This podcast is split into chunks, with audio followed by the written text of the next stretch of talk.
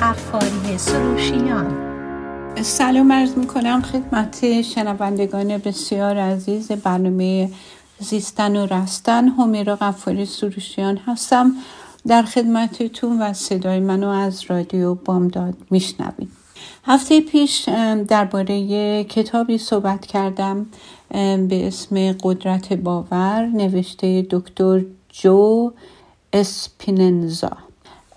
و این کتاب رو تصمیم گرفتم که باتون شیر کنم و براتون رو خونی کنم به دلیل اینکه با اون عقیده و نظر این در واقع نویسنده که خودش یک پزشک کایروپرکتره و در رشته نورولوژی و علم اعصاب و عملکرد مغز و شیمی مغز و همینطور.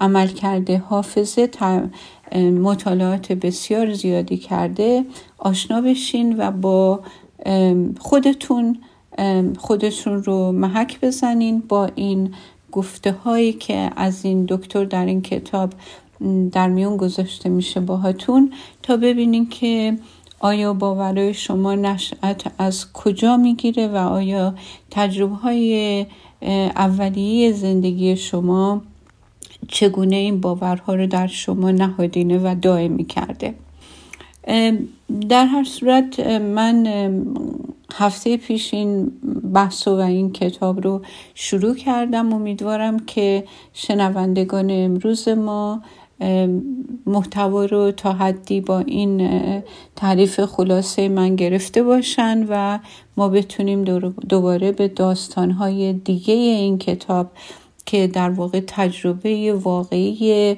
افراد مختلفیه که با این دکتر در واقع ارتباط داشته و تحت درمان قرار گرفته باشون آشنا بشین و همینطور اینجا با لازمه که متذکر بشم که چون که مسئله محرمیت بین دکتر و مریض ها برای ایشون هم اعمال میشه می‌شده و وجود داشته و داره.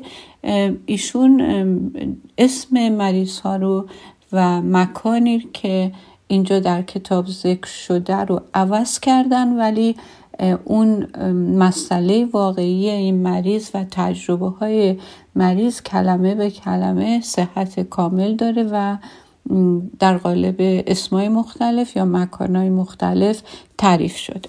حالا با توجه به این مقدمه که به عرضتون رسیدم رسوندم وارد یک در واقع داستان دیگه که داستان نیست در واقع تجربه واقعی از یکی دیگر از اون کسایی که ایشون در بارش در این کتاب ذکری به عمل آورده. ادامه میدم برنامه رو.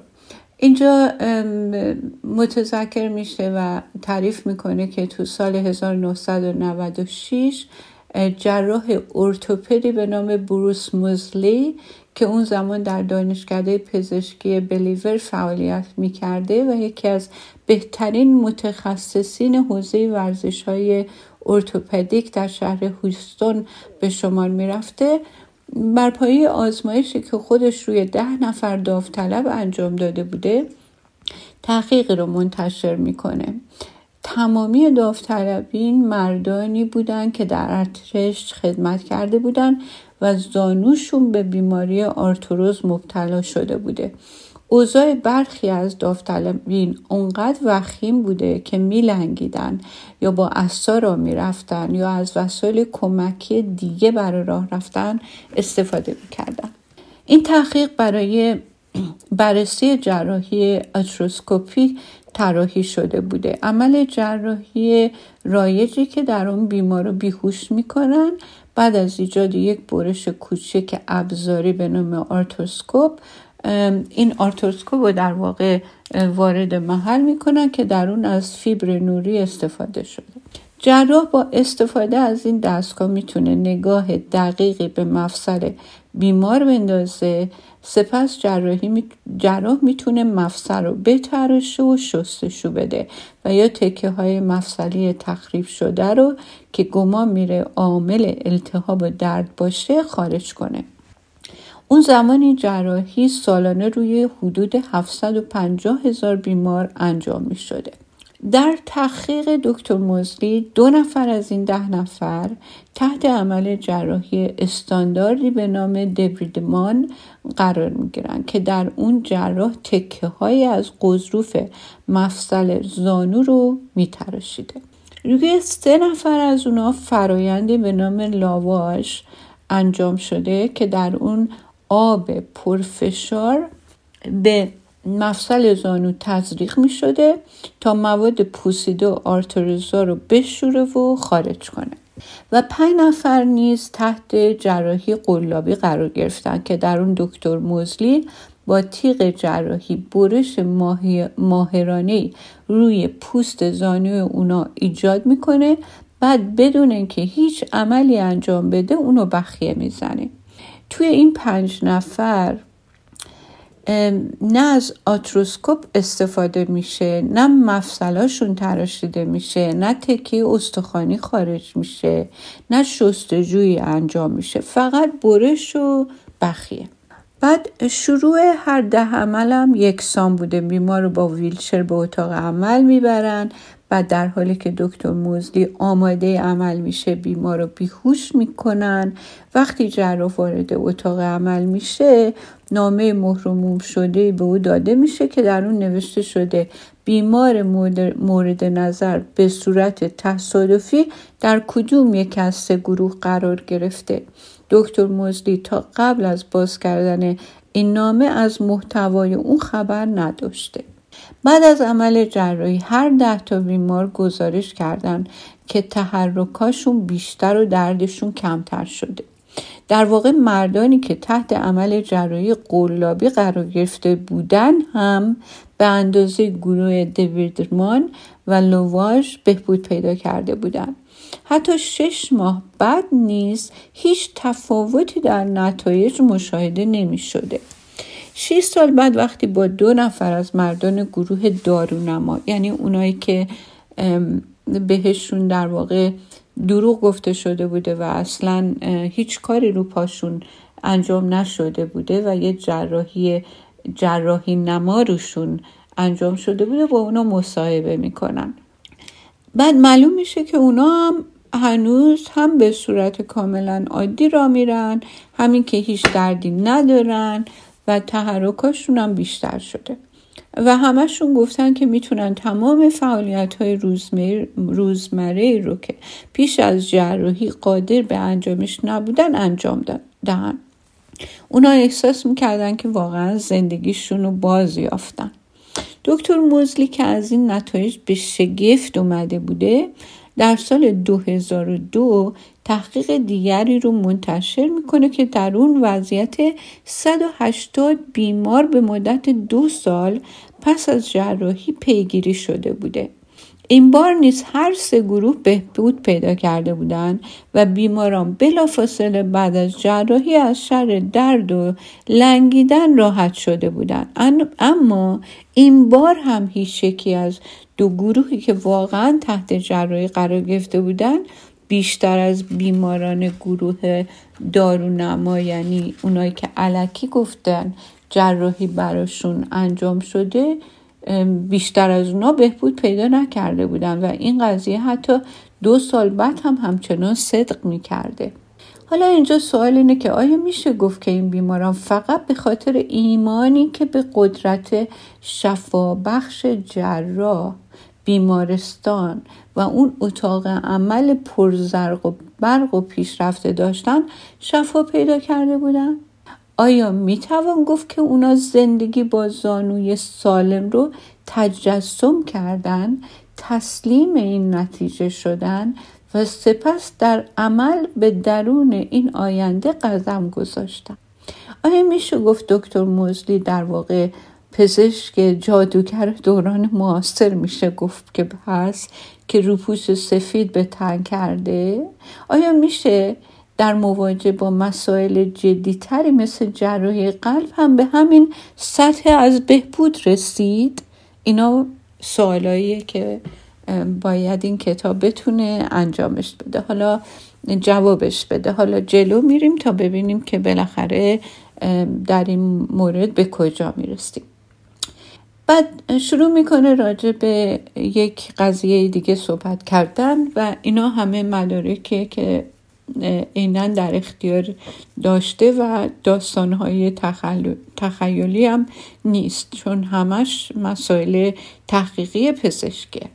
در اواخر دهه 1950 دو گروه از محققین پژوهش هایی رو برای مقایسه جراحی قدیم آنژین و جراحی دارونما در واقع طراحی کردن. منظورم از آنژین همون آنژیوه که در عملیه که در مورد قلب انجام میدن. اون زمان هنوز پیوند شریان کرونری ابدا نشده بوده. آن زمان روی بیشتر بیماران قلبی عملی تحت عنوان بستن شریعت پستانی داخلی انجام می شده. که به انگلیسی باید گفت internal memory ligation و ligation اگه اشتباه نکنم. توی این عمل شریانای آسیب دیده رو پیدا می‌کردن و اونا رو به عمد میبستن دلیلش هم این بوده که فکر می‌کردن اگه جریان خود مسدود بشه بعدا مجبور میشه کانونهای عروقی دیگه ایجاد کنه و جریان خون قلب رو افزایش بده. با اینکه پزشکان مدرک مستندی در مورد ایجاد عروق خونی جدید در دست نداشتن اما این جراحی برای بیشتر بیماران موفقیت آموزم بوده و انگیزه این دو تحقیق نیز از همین جا ناشی میشه. خب هر دو گروه از محققین که یک گروهشون در شهر کانزاس بوده و گروه دیگه تو شهر سیاتل بوده روش یکسانی داشتن و افراد مورد تحقیق رو با دو گروه تقسیم کردن. به دو گروه تقسیم کردن ببخشید. روی یک گروه عمل جراحی استاندارد بستن شریان پستانی داخلی انجام می شده اما روح روی گروه دیگه جراحی قلابی صورت می گرفته به این ترتیب که جراحان برش کوچکی رو بر روی سینه ایجاد می کردن درست مثل برش جراحی واقعی. و شریان رو پیدا می کردن اما بدون اینکه کاری روی اونا انجام بدن سینه بیمار رو بخیه می زدن. نتایج این دو تحقیق بسیار به هم نزدیک بوده. 67 درصد بیمارایی که جراحی واقعی روشون انجام شده بوده درد کمتری احساس می‌کردن و به داروهای کمتری نیاز داشتن. در حالی که 83 درصد بیمارانی که جراحی قلابی روشون انجام شده بوده به همین میزان بهبود پیدا کرده بودن و این جراحی پلاسیبو یا قلابی بهتر از جراحی واقعی عمل کرده بوده.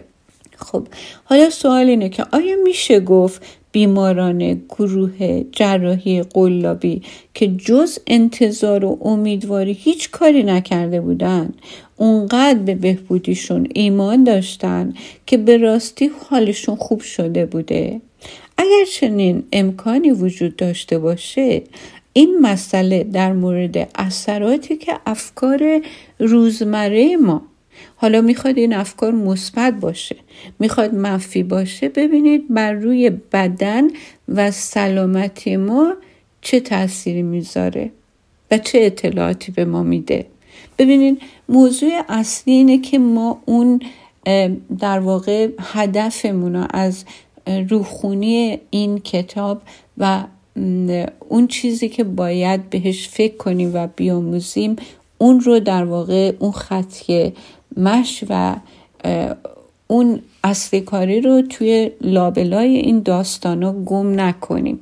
من هر چند گاهی که یکی دو صفحه می‌خونم سعی می‌کنم که دوباره یادآوری کنم که وقتی که این در واقع این کتاب و این نویسنده داره میگه که وقتی که یک آدمی روش شرایط قلابی انجام میشه و باور می‌کنه که جراحی روش انجام شده و باورش اینه که با این جراحی حالش خوب میشه حتی اگر هیچ جراحی هم روش انجام نشده باشه حالش خوب میشه.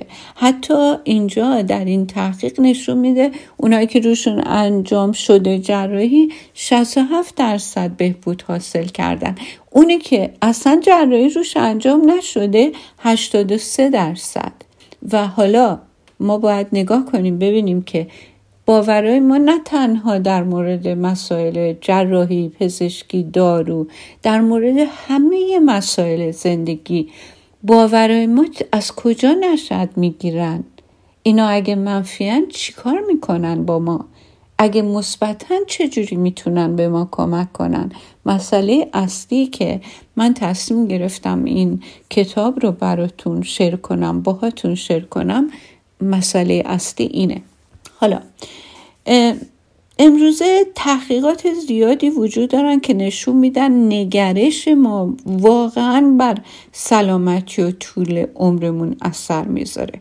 برای مثال کلینیک Mayo Mayo Clinic که یک کلینیک خیلی مشهوره در سال 2002 یه تحقیق رو منتشر می‌کنه که در اون وضعیت 447 نفر به مدت سی سال و اینکه این واقعا یه مرکز تحقیقی که از سراسر دنیا هم می‌شناسن هم برای مالجه و تحقیق رجوع می‌کنن.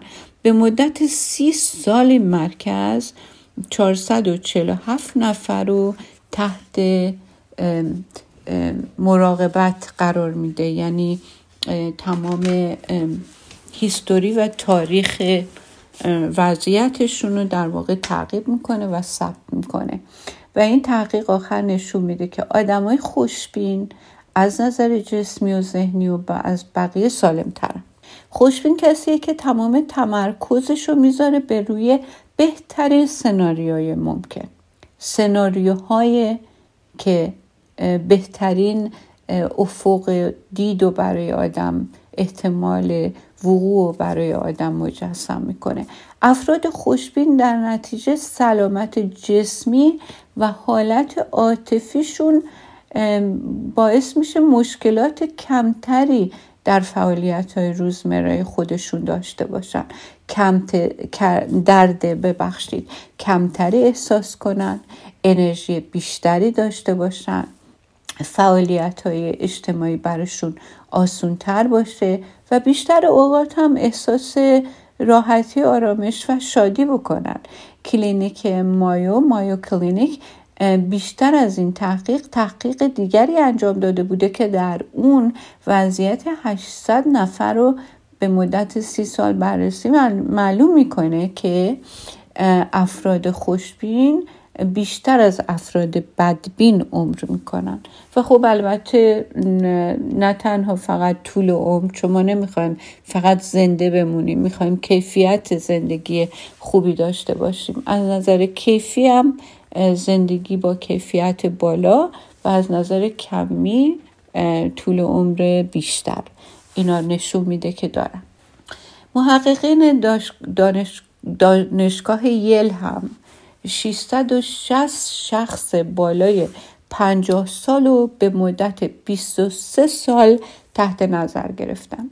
تو این تحقیق هم معلوم میشه افرادی که نگرش مثبتتری نسبت به پیری دارن بیشتر از هفت سال بیشتر از افراد دیگه عمر می‌کنن که نسبت به اونایی که نگرش کم منفی تری نسبت به پیر شدن دارن. بعدش هم معلوم میشه که نگرش خیلی بیشتر از فشار خون خیلی بیشتر از سطح کلسترول و خیلی بیشتر از استعمال دخانیات و وزن و ورزش بر روی طول عمر اثر می‌ذاره. خب باز هم تحقیقات دیگری وجود داره که در اونها رابطه سلامت قلب و نگرش به طور خاصی مورد توجه قرار گرفته. توی همون دانشگاه دانشگاه دوک تو همون دوره که این تحقیق در یل انجام میشه توی دانشگاه دوک 866 بیمار قلبی رو بررسی و اعلام می‌کنن که اگه فردی هر روز عواطف مثبتتری رو احساس کنه احتمال اینکه یازده سال دیگه زنده بمونه 20 درصد بیشتر از کسیه که به صورت روزمره عواطف منفی تجربه می‌کنه. و از این جالبتر نتیجه تحقیقی که توی اون 255 دانشجو پزشکی دانشکده پزشکی جورجیا رو به مدت 25 سال تحت نظر می‌گیرن. اونایی که از بقیه خشنتر و تندخوتر بودن پنج برابر بیشتر در معرض ابتدا به بیماری های عروقی قرار می گیرن. یعنی اونها بیشتر بیمار میشن و دانشگاه جان هاپکینز هم در سال 2001 در نشست انجمن قلب امریکا تحقیقی رو منتشر می‌کنه که نشون میده نگرش مثبت قوی ترین عاملیه که می‌تونه از افراد بزرگسالی که تو خانواده هاشون سابقه بیماری قلبی دارن در برابر ابتلا به این بیماری و محافظت کنه و این تحقیق نشان میده که تاثیر داشتن نگرش مناسب می‌تونه به اندازه یا حتی بیشتر از رژیم مناسب ورزش کافی و داشتن وزن ایدئال باشه. ما همش دنبال اینیم که چی بخوریم چی نخوریم نمی‌دونم ورزش البته هیچ کدوم اینا بد نیست. ولی مسئله اینه که نگاه ما به زندگی نگاه ما و اون معنی که ما از اتفاقات زندگی می‌سازیم و می‌پردازیم و حقیقت میانگاریم و سرش خودمون و دیگران رو اذیت می‌کنیم آیا چقدر واقعیه؟ ذهنیت روزمره ما اینکه ما معمولا شاد و مهربان باشیم یا خشن و منفی چگونه می‌تونه بر طول عمر ما اثر بذاره؟ آیا ما می‌تونیم ذهنیت کنونیمون رو تغییر بدیم؟ اگه اینطور باشه آیا ایجاد یک ذهنیت جدید می‌تونه بر اثراتی که تجربیات گذشته بر ذهن گذاشتن غلبه کنه؟ یا اینکه برای تغییر ذهنیت حتما باید منتظر وقایع, وقایع ناخوشایند و منفی باشیم؟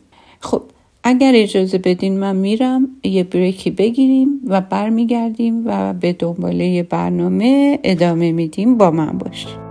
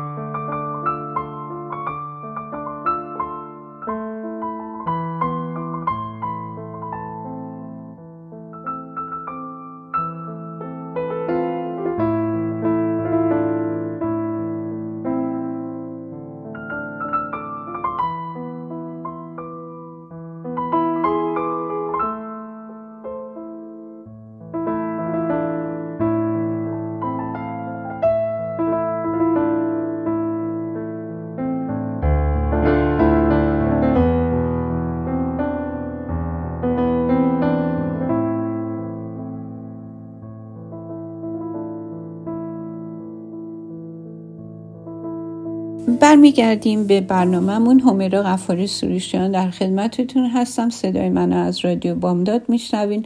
اگر که شنونده بخش اول برنامه بودین که راجع به موضوعی که داریم گفتگو می‌کنیم می‌دونین.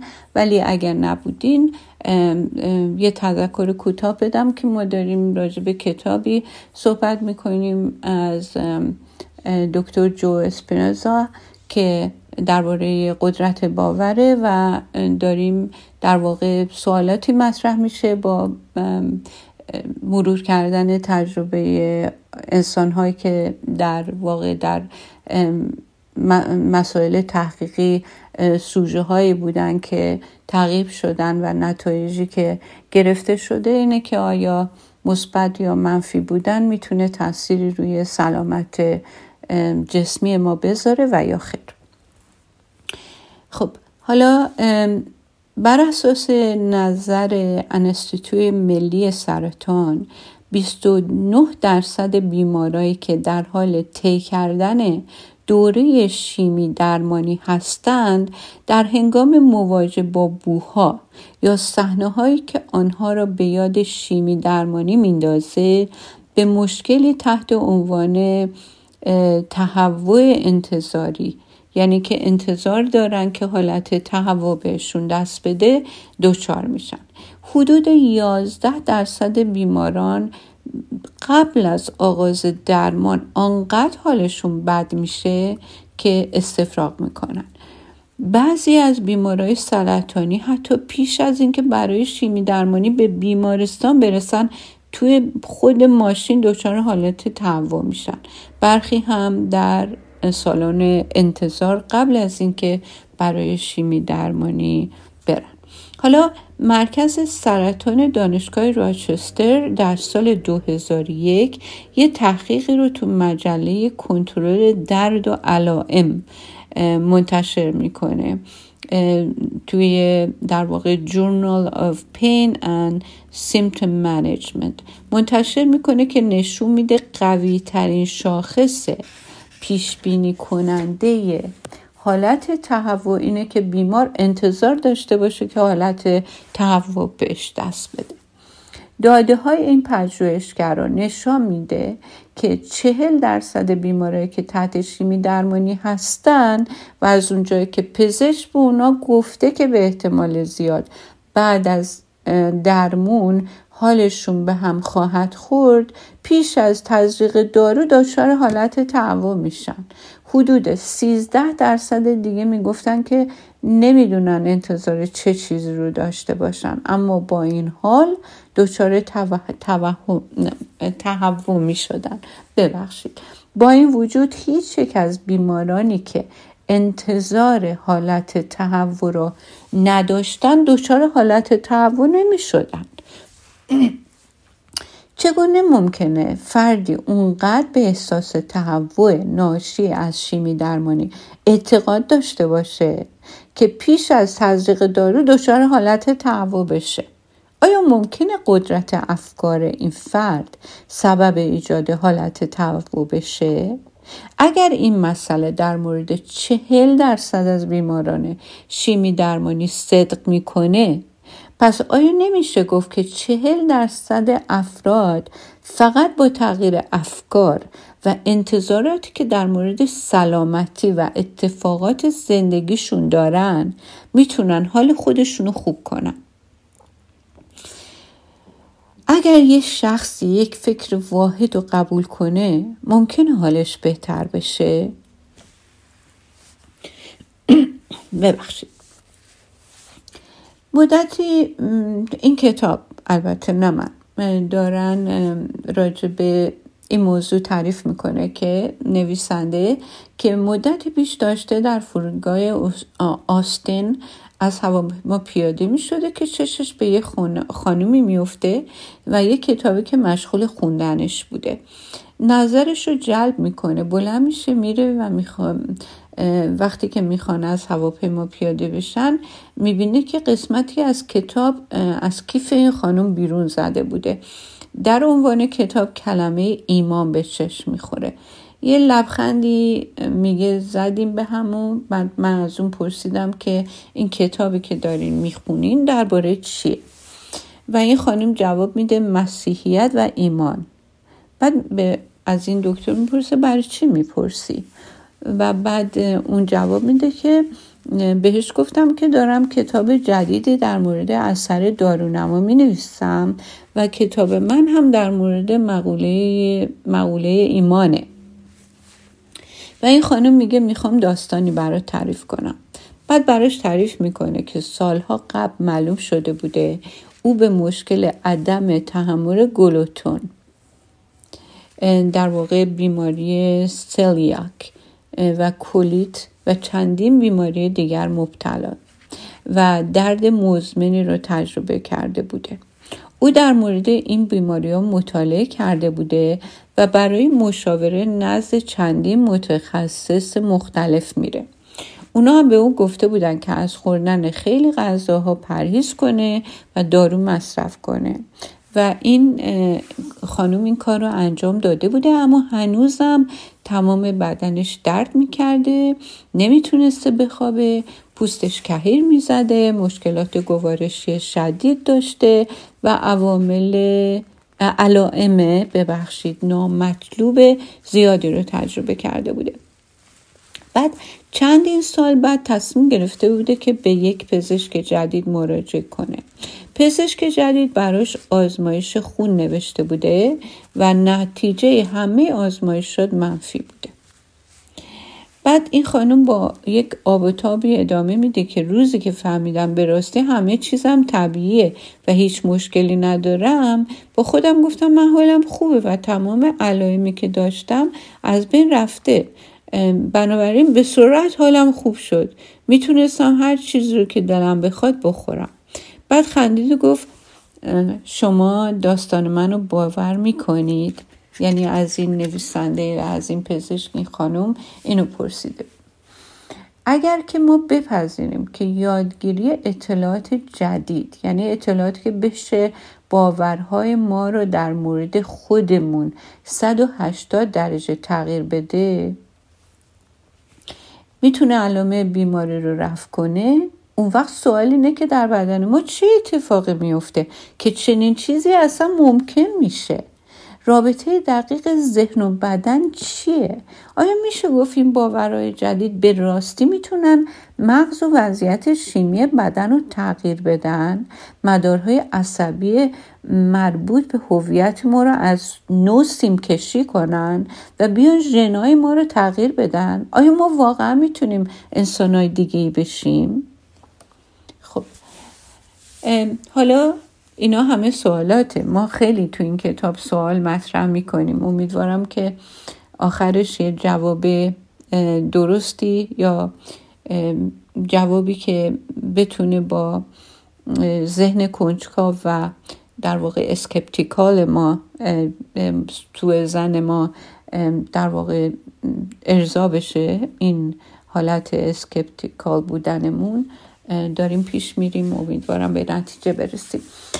خب بیماری پارکینسون اینجا این قسمت کتاب میگه نوعی اختلال عصبیه که در اثر تخریب سلول های عصبی بخشی از مغز میانی ایجاد میشه که حرکات بدن رو کنترل می‌کنه این مرکز. مغز افراد مبتلا به این بیماری که خیلی هم بیماری آزاردهنده نمی‌تونه انتقال دهنده های عصبی دوپامین رو به مقدار کافی تولید کنه. بعد این مرکز که بهش میگن گانگلیای قاعدی نیست برای کار کردن به این ماده نیاز داره. این قسمت مغز ما به دوپامین نیاز داره تا بتونه حرکات عضلات بدن ما رو و عصبای بدن ما رو کنترل کنه. خب؟ علائم اولیه پارکینسون که در حال حاضر لاعلاج اینا هستند مشکلات حرکتی مانند سفتی عضلات لرزش تغییر نحوه را رفتن و تغییر الگوهای گفتاری به شیوهی که از کنترل ارادی آدم خارج باشه. توی یکی از پژوهش ها گروهی از محققین دانشگاه بریتیش کلمبیای شهر ونکوور به یه دسته از بیماران مبتلا به پارکینسون میگن که می‌خوان به اونا دارویی بدن که علائمشون رو تا حد چشمگیری کاهش بده. واقعیت هم این بوده که به این بیمارا دارو ندادن دارو نما دادن. با این وجود بعد از تزریق دارونما کنترل حرکتی نصف از این بیمارا بدون هیچ گونه مداخله دارویی تا حد خیلی زیادی بهبود پیدا می‌کنه. بعد بعدا این محققین مغز این بیمارا رو اسکم می‌کنن که ببینن که چه اتفاقی افتاده. بعد می‌بینن که تولید دوپامین در مغز کسایی که به دارونما واکنش و واکنش مثبت نشون دادن نسبت به قبل تا 200 درصد افزایش یافته. اگر ما بخوایم با استفاده از دارو چنین اثری ایجاد کنیم باید یک دوز کامل انفتامین به بیمار بدیم. انفتامین هم دارویی که با افزایش دوپامین وضع فرد رو بهتر می‌کنه. حالا به نظر می‌رسه که صرف انتظار بهتر شدن باعث شده بوده قدرت نهفته بیماران پارکینسون فعال بشه و تولید دوپامین رو افزایش بده و بدن اونا هم برای بهتر شدن به همین نیاز داشته. اگر این درست باشه باز پرسش اینه که فکر کردن در واقع اینکه من با استفاده از دارو خوب میشم. چه, چه تأثیری داره و طی چه فرایندی باعث تولید دوپامین در مغز میشه؟ آیا ممکنه این حالت درونی جدید که در اثر ترکیب نیت واضح و حالت عاطفی متعالا ایجاد شده باشه؟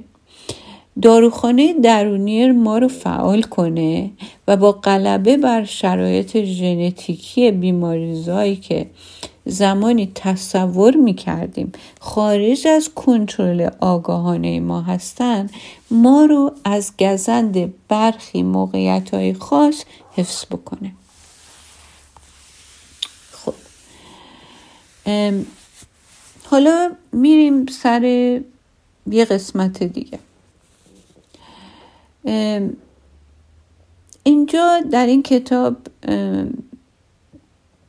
صحبت می‌کنه که بخش هایی هست در منطقه از منطقه آپالاچیا که در اونا مردمی وجود دارن که آین دینی صد ساله رو تحت عنوان ماربازی یا مواجه با مار اجرا می‌کنن. ویرجینیای غربی تنها ایالتیه که این کار هنوز در اون قانونی محسوب میشه. اما این نمی‌تونه جلوی این ایمانداران رو بگیره. علاوه بر این پلیس محلی سایر ایالت ها هم معمولا کاری به برگزار کننده های این آینا ندارن.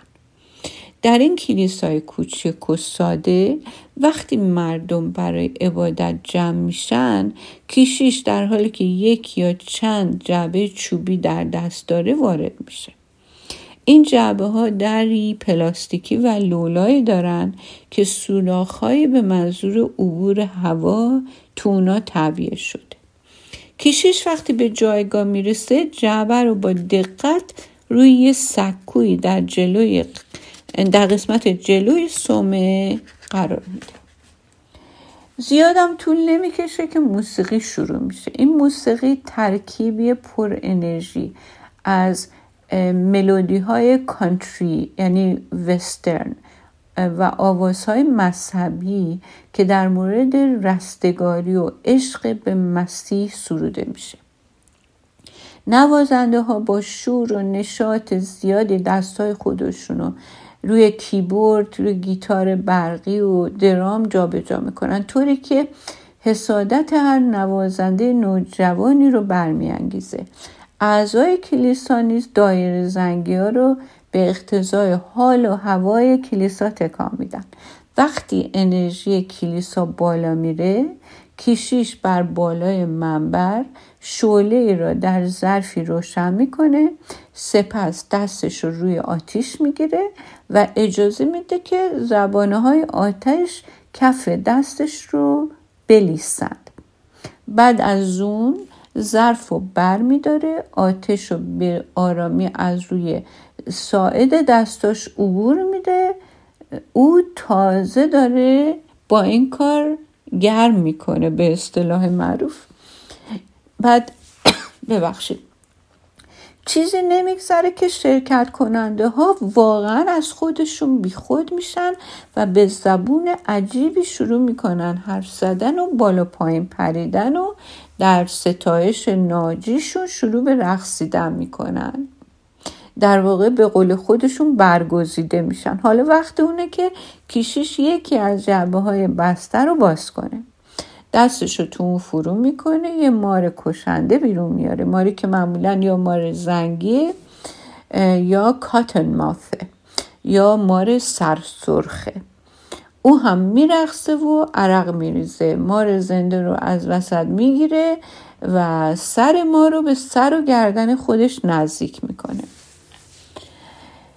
از این موقع کشیش ما رو بالا می‌بره بعد اونو آروم آروم به بدن خودش نزدیک می‌کنه. تو تمام این مدت کشیش میرخصه مار پایین تنش رو به دور بازوی کشیش میپیشه و بالا تنش رو هر طور دلش بخواد تو هوا پرتاب می‌کنه. گاهی کشیش جعبه های بعدی رو هم باز می‌کنه و مارای دیگری رو در میاره.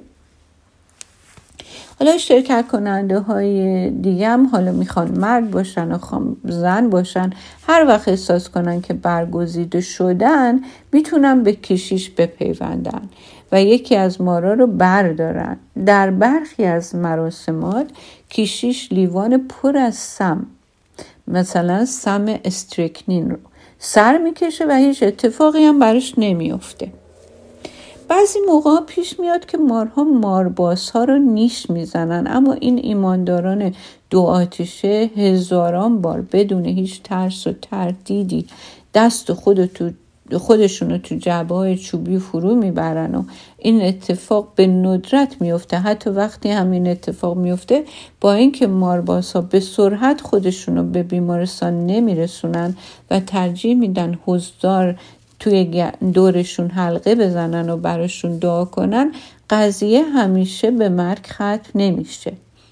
چرا مارها اغلب اوقات این افراد رو نیش نمی‌زنن؟ چرا وقتی نیش می‌زنن قضیه به مرگ منجر نمیشه؟ این افراد چگونه می‌تونن با این حالت ذهنی برسن؟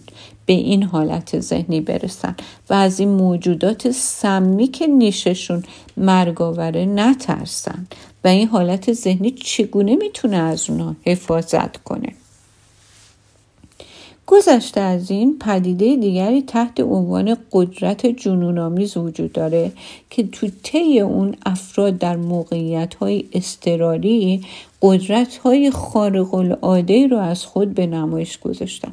مثلا برای مثال در اپریل سال 2013 دو خواهر 16 و 14 ساله به نام هانا و هیلی اسمیت یه تراکتور 3000 پوندی رو که میشه 1300 کیلو رو بلند می‌کنن و پدرشون رو که تو زیر اون گیر کرده نجات میدن.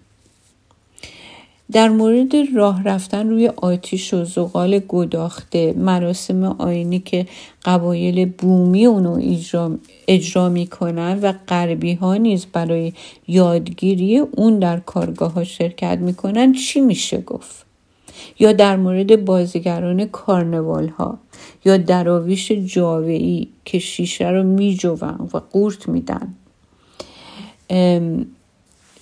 چه, چه چیزی؟ چه با چه منطقی میشه اینها رو واقعا درک کرد و قبول کرد یا تحلیل کرد و فهمید؟ این کارهای به ظاهر فرابشری چگونه امکان پذیره؟ و آیا وجه اشتراکی با هم دارن اینا؟ آیا میشه گفت این افراد در قله های مرتفع ایمانشون بدن خونشون رو چنان تغییر دادن که نسبت به محیطشون مسئولیت پیدا کرده بدنشون. آیا همین ایمان راسخی که به ماربازان کمک می‌کنه با مارهای خطرناک مواجهشن و به مرتازان کمک می‌کنه که روی آتیش را برن می‌تونه طور دیگری عمل کنه و باعث بشه ما بدونیم که بدونیم به خودمون آسیب برسونیم و حتی مرگ خودمون رو رقم بزنیم؟ به نظر من که این خیلی جذابه و خیلی خیلی در واقع مهمه اگر واقعا آدم بتونه به جواب برسه.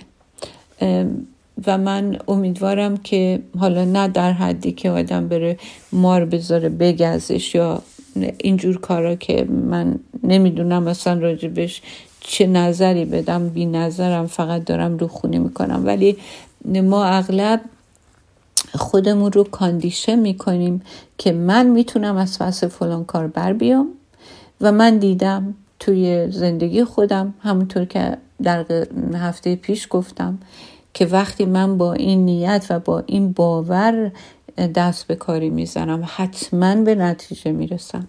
و وقتی که از ذهنم میگذره نه من نمی‌تونم حتما حتما نتیجه که می‌گیرم مطابق به میلم نیست و انگار که می‌خواد ذهنم برنده شه که بله تو گفته بودی نمی‌تونی حالا دیدی کردی نتونستی. در واقع این دایلوگ اینترنال دایلوگ همچین کلک به ما, به, هم به ما می‌زنه و ما انگار دو نفریم که داریم با خودمون چونه می‌زنیم.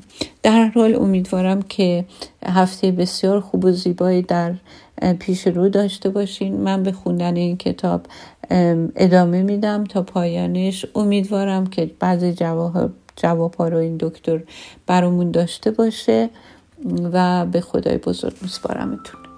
روز بخیر.